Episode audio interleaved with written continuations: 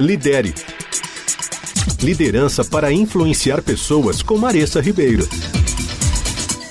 Ano novo começando e com ele a gente sempre cria expectativas de melhorar como líderes e de fazer algo diferente, né? No fim de 2023, como parte do desenvolvimento da equipe de liderança do qual eu faço parte, nós lemos juntos o livro de Patrick Lencioni chamado As 5 Disfunções das Equipes. Esse livro também tem em português com o nome Os 5 Desafios das Equipes. Eu posso dizer para vocês que a leitura foi transformadora, mesmo para mim que falo e ensino sobre liderança. A minha atitude depois disso tem mudado com o meu time por causa desse livro. E eu recomendo para você que é líder, eu digo, leia e, se possível, leia com outros líderes também. Então eu vou compartilhar nessa e nas próximas colunas alguns dos aprendizados que eu tive com esse livro. Para começar, deixa eu compartilhar quais são as 5 disfunções e depois, nas próximas colunas, eu vou me aprofundar em cada uma delas. As 5 estão interligadas e a ausência de uma resulta na ausência da próxima. Como se a gente olhasse para um triângulo de baixo para cima. O elemento de baixo impacta na ausência do elemento acima, tá? Então, a primeira disfunção é a ausência de confiança. A primeira disfunção de uma equipe é essa ausência de confiança entre os membros. Isso começa com a relutância em ser vulnerável dentro do grupo. Quando os membros da equipe não confiam o suficiente uns nos outros para serem abertos sobre seus erros e fraquezas, dúvidas, opiniões, cria-se então um ambiente onde os conflitos pessoais, agendas ocultas e a falta de colaboração predominam. A segunda disfunção é medo do conflito. Como resultado da ausência de confiança, os membros da equipe evitam participar de debates saudáveis e construtivos.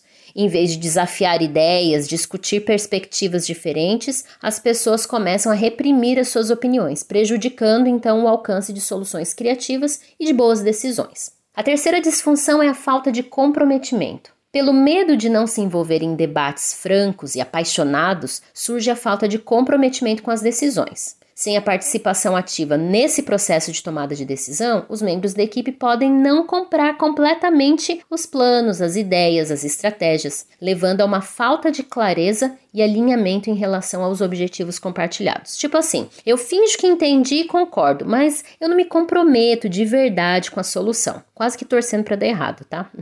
A quarta disfunção é a falta de prestação de contas ou a falta de responsabilidade. Quando o comprometimento é insuficiente, os membros da equipe podem não se responsabilizar ou não prestar contas uns para os outros em relação às suas ações, comportamentos, objetivos, metas. Essa ausência de responsabilidade leva a uma queda no desempenho, já que os indivíduos então vão priorizar os seus próprios objetivos em detrimento dos objetivos da equipe. E a última disfunção, a quinta disfunção, é a desatenção aos resultados. Quando os membros da equipe estão focados demais no seu status individual, no seu ego, nos seus interesses, na sua carreira pessoal, os objetivos coletivos da equipe podem ser negligenciados. Uma equipe de sucesso tem que priorizar os resultados coletivos acima das conquistas individuais e pessoais. Cada uma dessas disfunções pode, então, impactar muito no desempenho e no sucesso de uma equipe. Abordar e tratar essas disfunções são passos bem importantes para você construir uma equipe coesa e de alto desempenho. Por isso, como eu comentei,